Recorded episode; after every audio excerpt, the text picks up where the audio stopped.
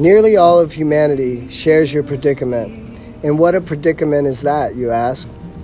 If you don't get what you want, you suffer. Even when you get exactly what you want, you still suffer because you can't hold on to it forever. Your mind is your predicament.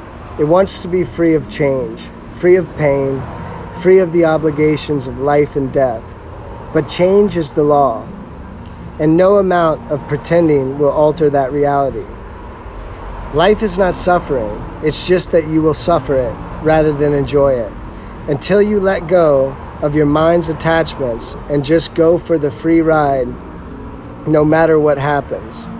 This is from The Way of the Peaceful Warrior, a book by Dan Millman.